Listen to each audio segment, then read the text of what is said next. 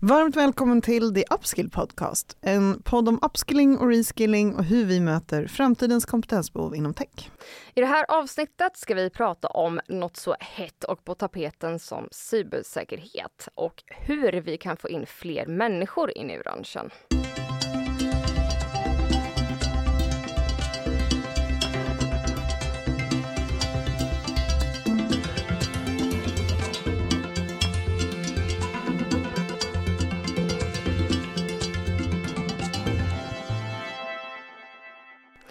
Välkommen tillbaka till The Upskill Podcast och ett eh, riktigt pangavsnitt vågar jag redan nu påstå. För idag har vi med oss en gäst här i studion och det är ingen mindre än Magnus Järnhandske. Han är Chief of Cyber Security Operations på Assurgent och Head Trainer hos oss på Upskill just nu för ett projekt vi genomför ihop med Microsoft för att utbilda nya SecOps Analysts. Ja, det här kommer faktiskt att bli riktigt bra. Och vi ska fokusera på inte bara säkerhetsbranschen i stort, men kanske lite mer specifikt om hur vi kan få in fler människor i den här branschen. Och då såklart inte bara fler, utan också andra perspektiv. För precis som du inledde med Emma, det här är ju på tapeten idag och säkerhetsfrågorna är högt på agendan. Så vi behöver få in fler perspektiv som kan jobba med den här frågan. Precis så. Men eh, nu ska vi ta och släppa in Magnus här. Välkommen! Så himla kul att du vill vara med här idag. Tack. jag funderar lite på hur vi skulle presentera dig här i podden. Så jag bad faktiskt deltagarna från vår SecOps-klass, som du ju är lärare för nu, att eh, beskriva dig med några ord. Så jag tänker att jag, jag läser upp dem här nu helt enkelt. Gör det. är du redo? Kör.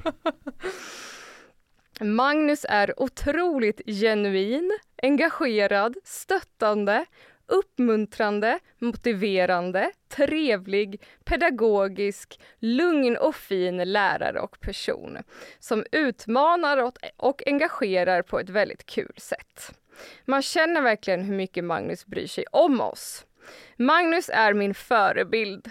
Magnus är Stålmannen. Magnus är vår fyr i säkerhetsmörkret. Ja, det får man tacka för. det var väl en skön liten ego-boost så här att börja med. Ja, varför inte? och apropå att branschen behöver lite nytt blod. Eh, du har berättat Magnus att när du började i den här branschen så uh, kanske du inte såg ut som den klassiska konsulten, rakad, tatuerad. Eh, och att det kanske inte riktigt var folk förstod att du hörde hemma här. Så vad gjorde du då? Nej men det stämmer väl att eh, det finns väl en viss stereotyp. Eh, man ska se ut på ett visst sätt i den här, i den här branschen. Man ska ha glasögon och man ska eh, klä sig på ett visst sätt eller klä sig kanske inte på ett speciellt sätt. Man ska ha hårdrocka kläder och se ut att bo i en källare. Eh, och det gjorde inte jag då kanske. Jag tränade väldigt mycket på den tiden, jag fortfarande. Men, så mitt eh, mitt sätt var egentligen att eh, jag Clark Kentade mig själv helt enkelt. Så jag tog på mig glasögon och satte på mig en skjorta och helt plötsligt så blev det inte lika mycket motstånd eller eh, misstro att man faktiskt hade en kunskap. Så det var lite roligt. Det blev mitt hemliga vapen i flera år faktiskt. Eh, jag använder fortfarande glasögon. Det är ingen styrka i dem och funkar lika bra fortfarande. Underbart. Vad var det då som gjorde att du hamnade i den här branschen? Alltså, en svår fråga. Jag tror det är många kombinerade saker faktiskt. Eh, en sak är att jag alltid brinner för att hjälpa människor. Ehm, det gör jag fortfarande. Jag kommer nog göra det oavsett vilken bransch jag jobbar i om jag ska vara helt ärlig. Det hörde vi ju ehm, inledningsvis här. Bevisen på. Ja. Ehm, sen har jag alltid varit teknikintresserad. Så jag började hacka system ganska tidigt. Och sen någonstans inser man att man kan ju faktiskt hjälpa folk genom att göra det här. Sen skulle jag säga att branschen också bidrar med att den är konstant utvecklande och utmanande. Jag har haft tidigare arbeten där jag liksom har tröttnat efter ett halvår till ett år bara för att liksom det blir ganska monotont. Här ska jag säga att det utmanar och utvecklar hela tiden.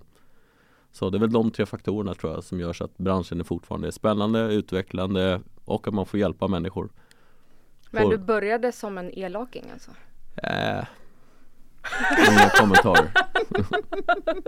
Var det inte det du sa? nej, nej, du har nog hört fel.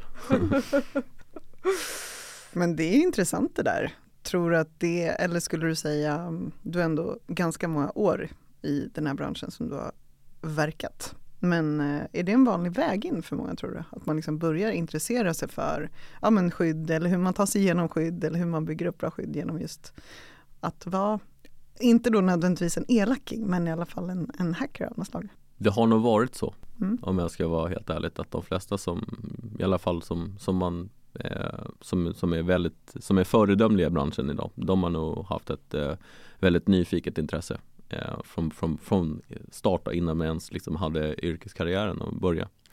Eh, och sen har de bara blomstrat i sitt yrke om man säger så. Så det har ju definitivt varit ett försprång tror jag för många eh, genom, åren. Men jag tror det skiftar lite nu med tanke på att vi ser nya typer av talanger och förmågor behövs inom den här branschen.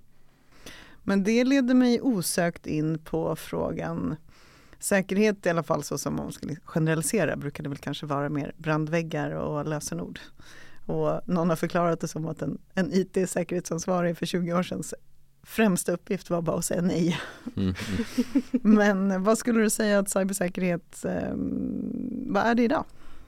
Det är en väldigt stor fråga faktiskt. Eh, men kort, man ska ju summera det som det är ett tvärsnitt över hela din organisation. Både lodrätt och vertikalt så behöver du tänka på säkerhet. Det möjliggör dina digitala affärsprocesser, det möjliggör din digitaliseringsresa, det möjliggör att du kan eh, ha, ha en säker miljö och en säker data. Eh, möjliggör att du kan stoppa attacker och förövare. Ehm, så det, är liksom, det finns egentligen i alla processer. Det, det behöver finnas i alla processer för att det ska vara liksom, som, så bra som möjligt.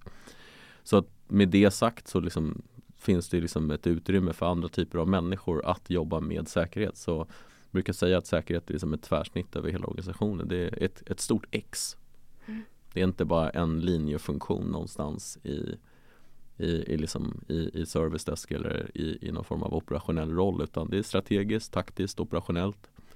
Det finns både i verksamheten, i IT, i sina, sina partnerrelationer, i, liksom, i allt.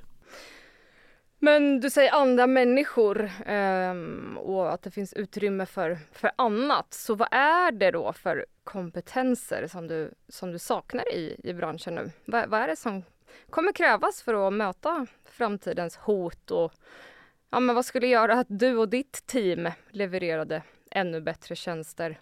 Oj, det, alltså det är också en jättesvår fråga såklart. Eh, nej men det saknas ju väldigt mycket kompetens i branschen, eh, det vet vi. Eh, Secops-analytiker är en väldigt tydlig eh, bristvara skulle vi säga eh, på, på liksom den typen av kompetens. Sen ska jag säga att det saknas extremt mycket senior kompetens också som kan liksom hjälpa till att göra riskbedömningar, riskavvägningar eh, och framförallt liksom ta beslut. Det är där jag tycker branschen har fallerat i, i, sin, stor, i sin helhet, att man är rädd att ta beslut för att liksom det påverkar en affärsprocess eller någonting i sin, sin verksamhet. Mm. Så att man drar sig för att ta beslutet och det är oftast för att personen kanske inte är senior nog heller att kunna ta det beslutet. Att man vågar liksom inte sticka ut hakan eller så här, så här gör vi. Ehm, så det saknas väldigt mycket folk ska säga. Ehm, men den största bristen skulle jag säga antingen är kanske då seniorkompetensen vågar eller lite juniorkompetens som, som har en lite nischad roll. Men vad är det för egenskaper de här människorna behöver ha då tror du för att jobba i den här branschen? Vad är det Ja. för egenskaper som saknas som vi behöver fylla på med snarare? Oj, det är en väldigt bra fråga. eh, nej men alltså självklart så det är, det är väldigt bra om man har liksom varit i kanske andra branscher så man får se hur, eh, hur saker och ting fungerar, på- fungerar på andra platser. IT och IT-säkerhet speciellt, det blir oftast ganska isolerat. Det blir lite så här dom och vi. Eh. Så jag tror att liksom har man en kunskap om hur, hur det ser ut på andra sidan ån så finns det en, finns en nytta med det då. Men orädd, lättlärd. Vi lever i ett, eh, en, en utvecklingsfas i, på både hotsidan som, är, som vi inte sett tidigare. Det utvecklar sig snabbare än man kan, man kan räkna. Ehm, sen har vi eh, liksom den digitala infrastrukturen som förändras i verksamheterna. Den modifieras, förnyas, eh, förändras i en rapid fart. Eh, så vi är liksom i, vi har de här två rörliga pusselbitarna som vi måste förhålla oss till. Och att liksom förmågan att anpassa sig och lära sig nytt är A och O om man ska liksom, ska jag säga, vara aktuell eller liksom vara liksom kompetent och duktig i den här branschen. Att hela tiden kunna förnya sig, så lättlärd och liksom våga. Men det där tycker jag, vi var ute inför att vi satte igång det här projektet. Jag pratade inte bara med dig utan pratade liksom med andra representanter också. Just när vi sätter upp vår typ av rekrytering så behöver vi hitta andra ingångsvärden hos folk. För vi kan ju inte säga, ja men du som är bra på IT-säkerhet, för de finns ju redan i er pool. Utan vi behöver hitta annat och då tyckte jag det ändå, för vår del så var det väldigt intressant att folk just nämnde ja, men kommunikationsegenskaper, stresstålighet, alltså att du har liksom förmågan att, att agera ganska fokuserat även när det är mycket som händer. Eh, men också tyckte jag var spännande att liksom ha en etisk kompass. Och just de där sakerna var ju sånt som vi tog fasta på när vi letade folk till det här. För precis som du har varit inne på i flera aspekter, liksom IT-branschen har varit ganska, eller säkerhetsbranschen generellt har varit ganska smal och nischad. Och många som har pratat om att du behöver verkligen liksom in, inte bara nytt blod utan annat blod i det här. Och att just då prata om den här typen av ja, men kommunikation, kanske till och med som vi har, det har du också varit inne på, att liksom säkerhet idag handlar jättemycket om att förstå beteenden. För ska man, ska man kunna bygga säkra lösningar eller kunna svara mot olika typer av hot så behöver man också förstå varför folk beter sig på ett visst sätt och hur man kan motverka det då. De beteenden som man vill ha och de beteenden som man inte vill ha. Mm. Det tycker jag var väldigt intressant. Jag kan bara instämma. Kommunikation är ju, eh, jag skulle nog säga, en av de viktigaste alltså förmågorna om man kan ta och översätta någonting tekniskt till någonting otekniskt och vice versa. Eh, för du sitter i situationer där du får ett samtal från någon och säger hej jag är drabbad av X. Eh, att kunna översätta det till vad du behöver leta efter rent tekniskt, det kanske loggar och gör omvärldsbevakning och så vidare. Kanske någon form av osint. Eh, och sen bunta ihop resultatet och presentera tillbaka det i ett otekniskt format. Det är ju en förmåga. Mm. Eh, det är inte alla som, som har det, den, typ, den typen av attribut kan jag säga. Nej men jag kan nästan också tänka, jag förstår att det inte är det man kommer ut och gör första dagen på jobbet när man börjar som säkerhetsanalytiker. Men också att man behöver hantera någon som är under väldigt stor press. Och då kan det ju vara ännu svårare att få ut rätt typ av information som du behöver för att kunna arbeta vidare. Det är ju verkligen en, en en skill att ha. Ja, jag har så många anekdoter om det men eh, det, det lämnar vi till ett annat avsnitt. Nej, men hur kände du själv, liksom, du som har jobbat i den här branschen? är det någonting som du hade med dig från början eller är det någonting som du har arbetat upp? För jag menar, du är ju otroligt liksom, lugnt och tryggt och eh, liksom, intryck. Det kanske ser ut så, mm. men jag är jättestressad jämt. eh, nej, skämt åsido, men eh, jag, jag, tror att du blir van eh, helt enkelt och eh, du måste nästan kunna, du måste kunna hantera den, sådana situationer, det är mm. klart. Det kommer vara under press. Eh, ibland så kanske du har en VD som står och flåsar i nacken och ber om liksom Är vi under attack eller är det ett falsklarm? Och eh, du är den enda som kan svara på det. Så det kan vara kniviga situationer såklart. Mm. Och de måste ha den, den egenskapen också. Mm. Att, att kunna ta, ta det, lugna ner liksom, mm. individen som, som får panik. Mm. Men som sagt, det är inte det första man gör som analytiker Nej. utan det är en, en, en, bit på resan då så sagt. Men jag tycker det är ganska intressant det där du sa innan det att, att folk som vågar ta beslut. Men har det också har det att göra med att just säkerhetsfrågan har blivit så bred? Så det som förut var ett mycket mer nischat område idag spänner över så mycket annat så kanske om man kommer liksom som du sa även seniora personer som kan ha svårt att ta beslut kan det vara just för att man har inte längre isolerad till liksom säkerhetsområdet utan en säkerhetsområde sträcker sig nu över allt så du kanske måste ha koll på affärsprocesser och på massa andra delar. Kan det ha någonting med saken att göra? 100 procent, mm. det tror jag. Den är ju svår att liksom bara lära sig. Där behöver man kanske få in folk från början som har andra perspektiv över vad det är för fråga. Eller hur det funkar. Andra perspektiv absolut, mm. men du också ha det måste involvera större delen av verksamheten för att kunna lösa de här besluten. Mm. Eh, och ofta så lämnar man det här liksom enkom till säkerhetschefen då eller IT-säkerhetschefen och tar beslut på vissa saker vilket då blir kan bli väldigt fel eller väldigt rätt. Eh, men det är ett frågetecken. Och då drar man sig för att ta beslutet tror jag. Mm. Men jag tänker på det där också, mm, om man ser till att det är ändå ganska ovanligt att typ en myndighet som MSB går ut och liksom uppmanar svenska bolag att, och företag att så här, nu måste ni eh, tänka på de här sakerna och jobba med dem. Varför är säkerhetsfrågan så eftersatt? Oj, oj, oj, den är också väldigt svår. Eh, för några år sedan så hade jag en, en dragning på, på Radar Summit där jag pratade om Sverige var trea i digitalisering i världen.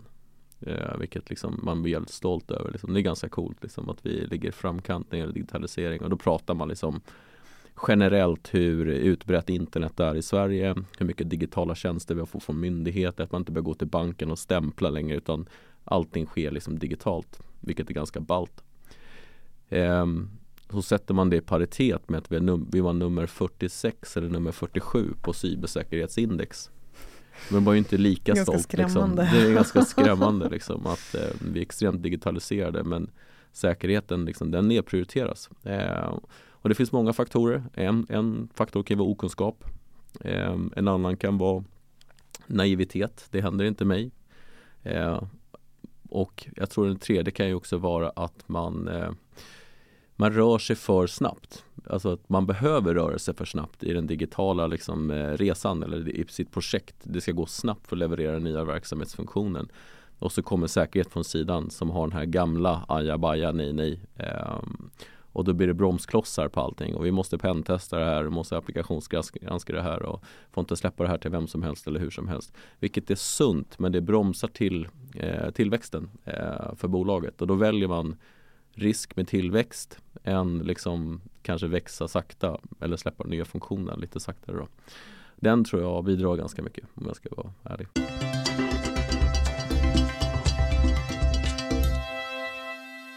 Men hur ska vi locka då människor som har de här egenskaperna som vi har pratat om här nu? Hur ska vi liksom locka dem till den här branschen?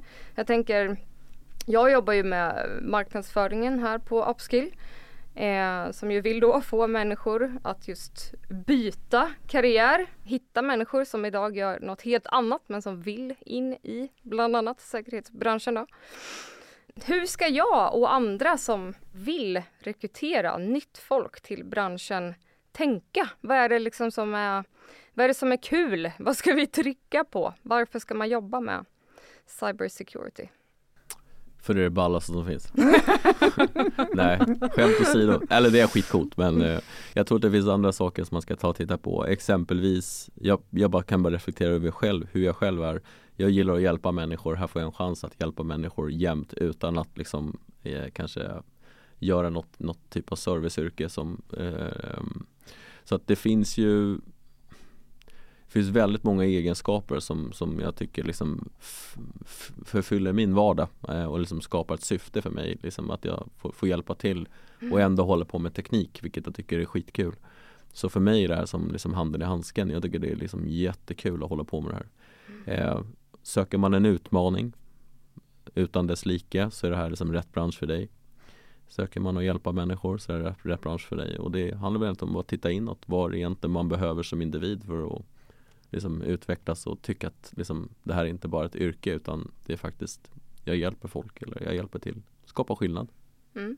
Är det några särskilda yrken du kan tänka dig så här, åh jag kan tänka mig att jobbar man med det här idag så skulle det vara ganska enkelt att byta till det här eller? Eftersom det är rätt teknikorienterat eh, så, så underlättar det i alla fall om man liksom har en liten bakgrund inom något form av tekniskt yrke, absolut. Men det är ingen måste skulle jag säga utan jag skulle säga det är bara viljan som, och intresset och ja, viljan, intresset och liksom känslan av att hjälpa till. Har man det så kan man liksom Sky's the limit.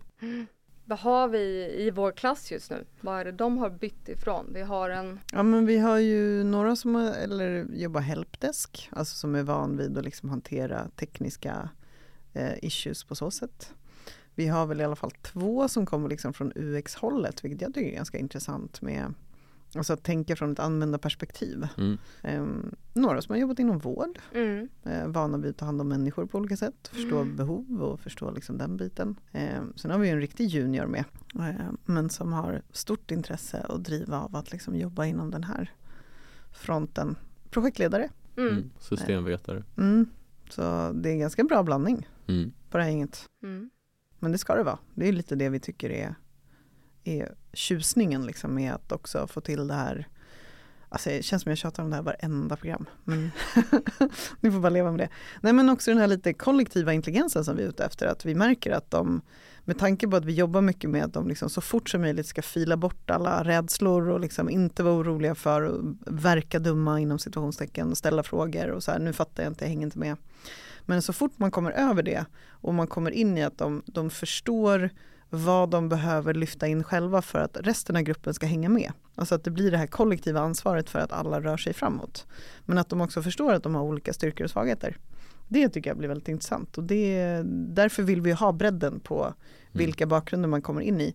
Och ja, nu förstår ni att det är precis det här jag menar att man också behöver ha bredd och ute i sina team sen när man jobbar. För har man, får man in den där olikheten så blir det en styrka Mm.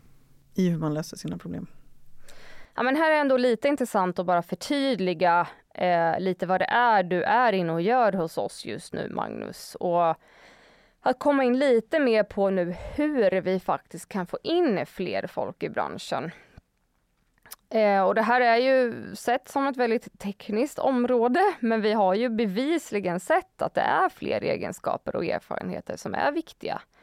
Vilket också gör att andra sätt att få in folk och ja, men liksom fylla på underifrån funkar väldigt bra i just det här området.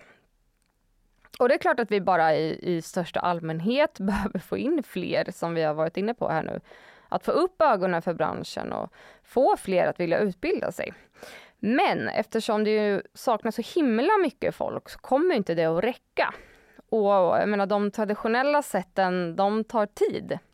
Så det vi gör här nu på Upskill tillsammans med Microsoft och dig Magnus, det är ju att intensivutbilda människor och göra dem startklara för en SecOps-roll på bara 12 veckor. Och det här med att utbilda folk på den här korta tiden brukar, ja men till en början i alla fall, vara något som folk brukar rynka på näsan åt och vara lite allmänt skeptiska till. Eh, men där jobbar vi ju hela tiden med att försöka utmana. Eh, för som vi har tjatat nu genom hela det här avsnittet så behöver vi ju inte bara få in fler folk utan också annat folk.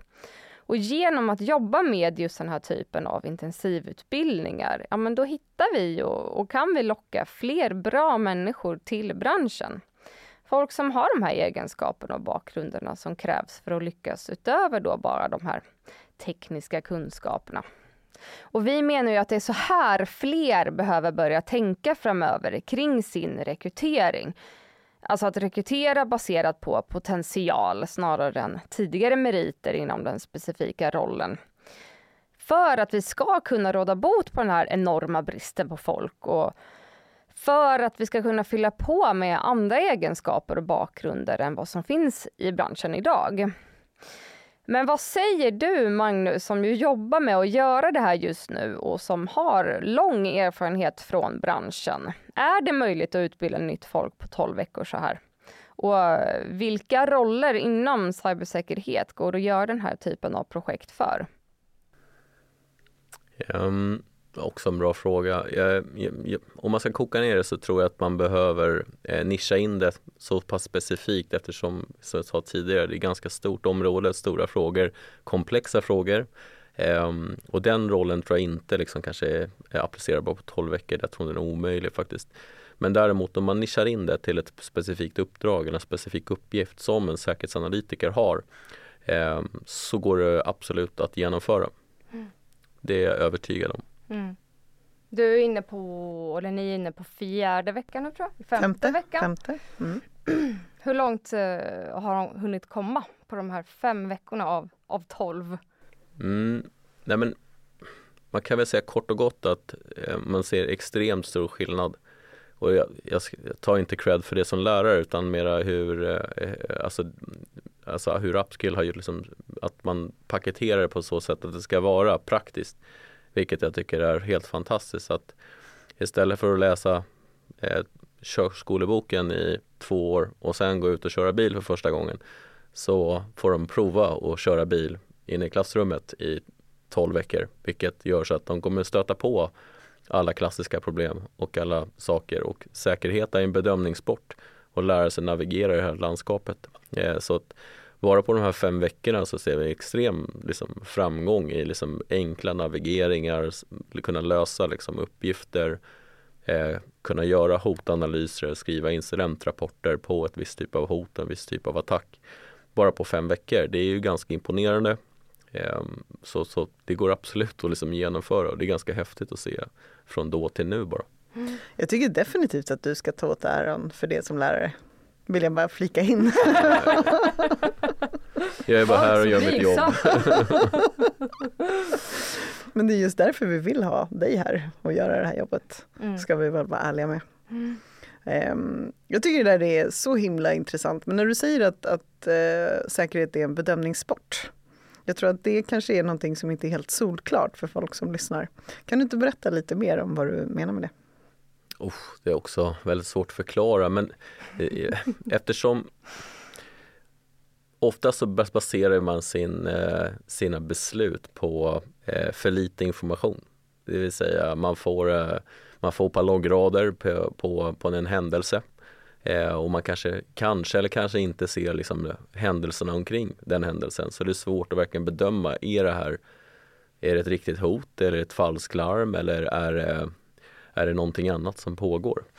Eh, och liksom desto mer man övar på att se samma typ av larm och desto mer man jobbar med sin uteslutningsmetod så kommer man få en pekpinne som pekar antingen liksom mot det klarvita hållet det här är troligtvis falsklarm för jag har sett det här 99 gånger nu och det här, det här är normalt att det är falsklarm. Medans liksom åt det raka andra hållet där du ser liksom saker som är uppenbart dåliga. Eh, och det lärs, man lär sig att tolka de här. Det är precis som i ja, en bilreferens igen, men att köra bil och så man märker när någon håller på och krockar. Man, man ser ju liksom när någon åker förbi och är lite vinglig på, eh, på ratten eller någon bromsar in för hårt. Det är första gången du sitter i bilen, då har du ingen aning. Men har du sett det ett par gånger, då, då blir du en van bilförare, du vet när du kan gasa, du vet när du kan köra om, du kan göra bedömningen när du möter, och kan köra om. Här, här klarar jag det, här kommer jag inte klara det precis på samma sätt i, i, i den här branschen. Jag tror det här gäller alla branscher om jag ska vara helt ärlig. Det är en bedömning av situationen. Och det är din erfarenhet som kommer att avgöra om du kommer liksom göra en bra bedömning eller inte. Det är väl bara att de här sitter ju kanske lite mer pressad situation, alltså det blir tydligare utfall om du liksom bedömer någonting rätt eller fel i en given situation. Ja absolut och så, så är det och det är ju en del i att vara en säkerhetsanalytiker att liksom faktiskt också eh, göra misstag mm. och göra, liksom, lära sig sina misstag. Och förhoppningsvis har vi liksom löst nästan alla typer av misstag och de har kört på alla koner eh, här inne i, i klassrummet. Då. Har glömt att blinka. Eh, ja. eh, så att, eh, med det sagt så är liksom bedömningssporten, jag tror att det, det ligger i egentligen riskavvägningen i, i alla våra beslut i livet. Så vilken väg ska man ta när man går hem? Den mörka eller den ljusa? Ja, varför, varför går, man den, varför går man dit eller istället för den andra? Tar omvägen eller? Ja, ja men precis. Är... Men eh, vi känner ju också dig från Assurgent och jag vet att ni håller på att bygga upp er säkerhetsavdelning. Under då ledning av dig såklart. Hur känner du själv inför att rekrytera i den här lilla ankdammen? Eh, det är ju svårt eh, såklart. Eh, man, eh, man, rycker, man rycker in resurser, eh, gamla kontakter och kollegor eh, eller branschkollegor som man säger. Eller, Eh, och många simmar ju liksom i samma lilla ankdamm och liksom byter arbetsplats och sådär. Så man kanske inte hjälper till med kompetensförsörjningsproblemet på riktigt eftersom man ser bara till sin egna lilla låda. Så, eh, vilket är eh, kanske tragiskt om man tänker efter men det är ofta så det går till idag.